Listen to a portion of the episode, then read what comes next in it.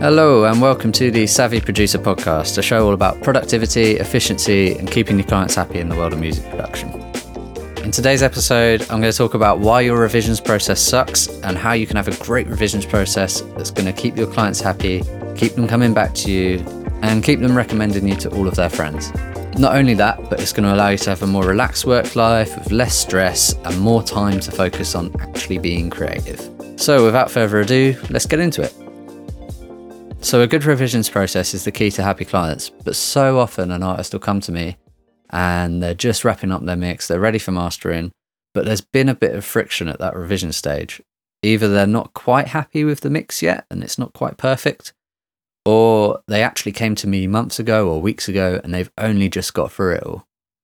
I think there are a few reasons for this stage causing so much friction, but before I tell you how to have a really good, solid revisions process, I want to outline a few mistakes that I see producers and mixers making when it comes to that stage.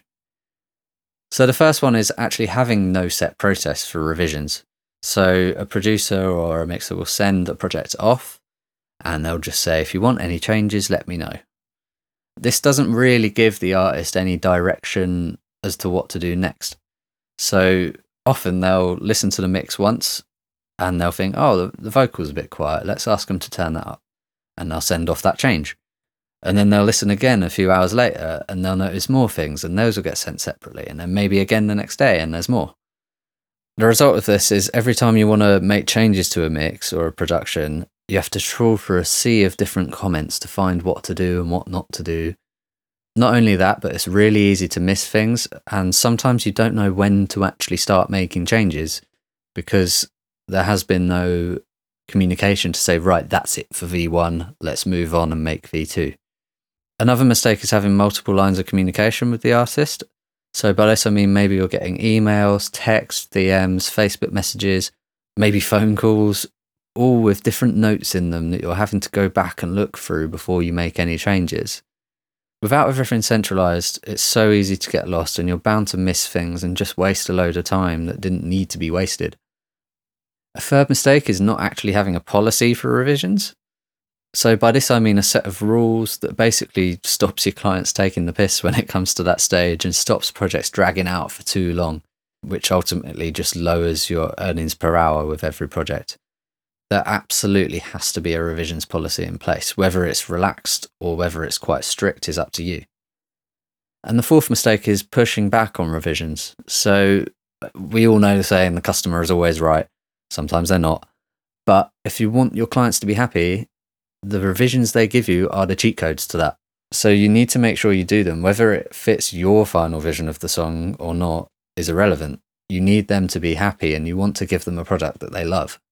Sometimes customers do need guidance, so they might have something that isn't necessarily technically correct, like they want to boost the bass 6 dB or something. And there needs to be a bit of pushback there to kind of point them in the right direction, but you need to remember that they're coming to you as an expert and they value your opinion and your experience on that. So feel free to educate, but don't say, no, I'm not going to make that change, because ultimately it's got to fit what they want. If they don't respect your opinion and your experience, then they probably shouldn't have hired you in the first place, or you've gone after the wrong kind of client. But yeah, at the end of the day, you're there to fulfill their creative vision. So pushing back on revisions is rarely a good idea. They know what they want. So if you're making any of these mistakes, clients aren't going to come back to you if they feel the end product isn't exactly what they wanted. You need to put yourself in their shoes. So if I was hiring a mix engineer or a producer and there wasn't really a set process and they were texting me one day and DMing me the next and emailing me the day after that, then I would start to feel lost in the revisions process and I wouldn't necessarily have confidence that the product at the end is going to be what I want it to be. So the best thing to do is to have a clear revisions process with centralized communication and a well-communicated policy. You want to be someone that people love to work with. They have a good time when their project is in your hands and they have full confidence in you and the process. If you can do that, your clients are always going to come back to you for the next project and they're bound to be recommending you to all the other musicians in their circle. What's more, you'll be so much more relaxed day to day in your business if your inboxes aren't full to the brim with revisions that you have to trawl through each time you're working on the new version of a production or a mix. Having a good revisions process is going to allow you to be so much more organized, and it's going to save brain power for actually being creative, which is what we're here to do. So with those mistakes in mind, how can we make a revisions process that is going to keep your clients happy? So the first thing I've found works really well is having a clear, frictionless policy. Now your policy can be as strict or as relaxed as you want it to be. I tend to lean on the side of a relaxed policy. I think it works better. But it's up to you, and you know your clients best, so you know what will work well. The way I like to do it in my mastering business is just keep it really simple and say revisions are unlimited. You can make as many changes as you want, as long as it's within 30 days of me sending you the first master. This way there's freedom, so they're not restricted by anything, and they know there's not any hidden charges around the corner. But there's also a time limit, so it means someone can't come back to me in 6 months or something and say, actually, I want to make a change on this master that you did for me, and I don't even have the files anymore. So that I found works really well. I know another thing producers like to do is say, you get 3 rounds of revisions for free, and after that, I'll charge for each one. This is a good way to protect your time and make sure that you're paid for the full hours you do on every project. But for me and my clients, I found it to be a little bit restrictive and sort of uptight sounding, and I want them to be relaxed when they're working with me. On the other hand, something this policy can help get rid of is that sort of drawn out revisions process, because an artist can't, for example, make one change on this version. Then you go to the next and they make another tiny little change. And then before you know it, you're onto version 20 and barely anything's actually changed in the mix. That could have all been done in one. So having that set 3 or 4 rounds of revisions means that they have to get them all out on each version because they know there's a restriction. So they're going to listen carefully to each one and make sure that every change they want has got across to you. I have had it in the past with my unlimited 30-day revisions policy, where you do get to the, version 10 and beyond. And at that point, you have to say, look, we need to condense these down so that we're not making minute changes on each one. Make sure you're getting your full list of changes out for this version, and then we'll move on to the next. It's just something that can be solved with good communication to me. So the second thing you should do is have a clear process for revision. So this is different from the policy. The policy is like the set of rules that's in your contract or proposal. Process is the way it actually works. So instead of sending that email that says, any changes, let me know, tell them what they actually physically need to do to get the changes across to you. So some people like to do a revisions form. So this can just be in the form of like a Word document with a table. And they can put in timestamps and the change that needs to be done, and then some general comments as well. This is something I used to do, and generally it worked pretty well. You did get the odd person who said they didn't have time for the form, and they just ended up sticking it in an email or a voice note. But generally people used it and it worked really well. After that, I moved on to FilePass, which is a file sharing company built specifically for audio. You might have heard of it. But what that allows you to do is send the track across, and it shows the waveform. And your clients can leave comments across that, either timestamps or general ones. And then you have this list of changes that you can just work through from FilePass, and you can tick off each one as you go. There are a few other pieces of software that do this as well. I think Sampley is one of them, and BounceBoss. But I like FilePass. It's worked well for me. And it's just a good way to keep all the revisions for a project in one place so that you're not lost. It's often something that my clients will actually compliment me on as well. So they'll say, oh, this is awesome. I've never had a mastering engineer do this before, or a mixer do this before. I think it just gives them sort of peace of mind that you are a professional and you have a process. So yeah, I definitely recommend that.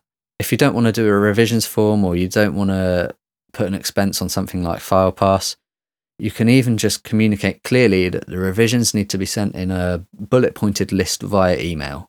Even that is enough to clean things up a little bit, so you're not scrolling through an email thread or series of text messages. Basically, this part is all about making it easy for you so that you don't miss anything. If you do get pushback and a client tries to send you revisions in another way, I wouldn't let that happen. I'd always communicate and say, look, this is great, but could you put it on FilePass, or could you put this into the revisions form? This way, I won't miss anything when it comes to making these changes. That way, you've communicated that this is for them and it's for their benefit. Okay, so the third thing you need to do to have a really good revisions process, and this is base level for me, this is absolutely crucial, otherwise things are bound to go wrong, is keep your communication centralized. So by this I mean, when you take on a project, keep everything you say about that project in one place. So for example, when I take on a client, maybe we've been communicating via DM or text before the project has begun, but once I've sent that proposal and the invoice has been paid, we're staying on email. That means everything we've said, you can keep track of and you know where it is.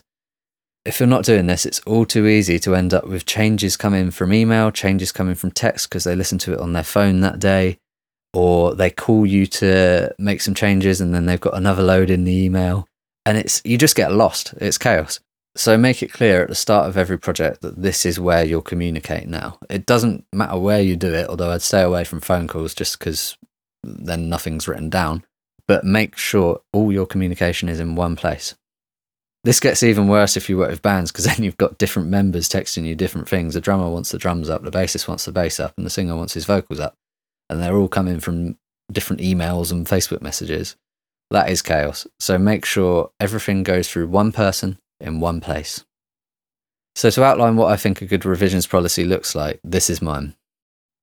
All clients get unlimited revisions within 30 days of getting back their first master. These revisions will be written down in the notes in FilePass, and everything we talk about throughout the project is communicated via email. This way, with these three things in place, I have a really good track of the revisions process and what project is where. I'm not lost, and I know that my time is not going to be wasted. So, three things to look at in your revisions process after this episode. First of all, what is your policy? What is your process for revisions? And where are they going to be communicated? Get these three things in place and your revisions process will start looking way more relaxed. You can chill out, you can stop stressing, and your clients will be happier too. So I hope this episode was helpful for you. Before you go, I just want to tell you about a free resource that I've put together for producers and mixers. I know juggling multiple projects and making sure everything's running smoothly in your studio can be really difficult. So I've put together a free guide on how to set up a simple, effective project management system in Trello with a template you can grab to get started really quickly too. This is the exact way I've managed my mastering projects for years, and I think it can be really helpful in eliminating stress, keeping your clients happier, and just allowing you to focus more on actually being creative. If you want to get hold of it, just go over to marsdenmastering.com/Trello. That's marsdenmastering.com/Trello. To make things easier, the link will be in the show notes too, so go ahead and grab it so you can fix that hectic studio schedule.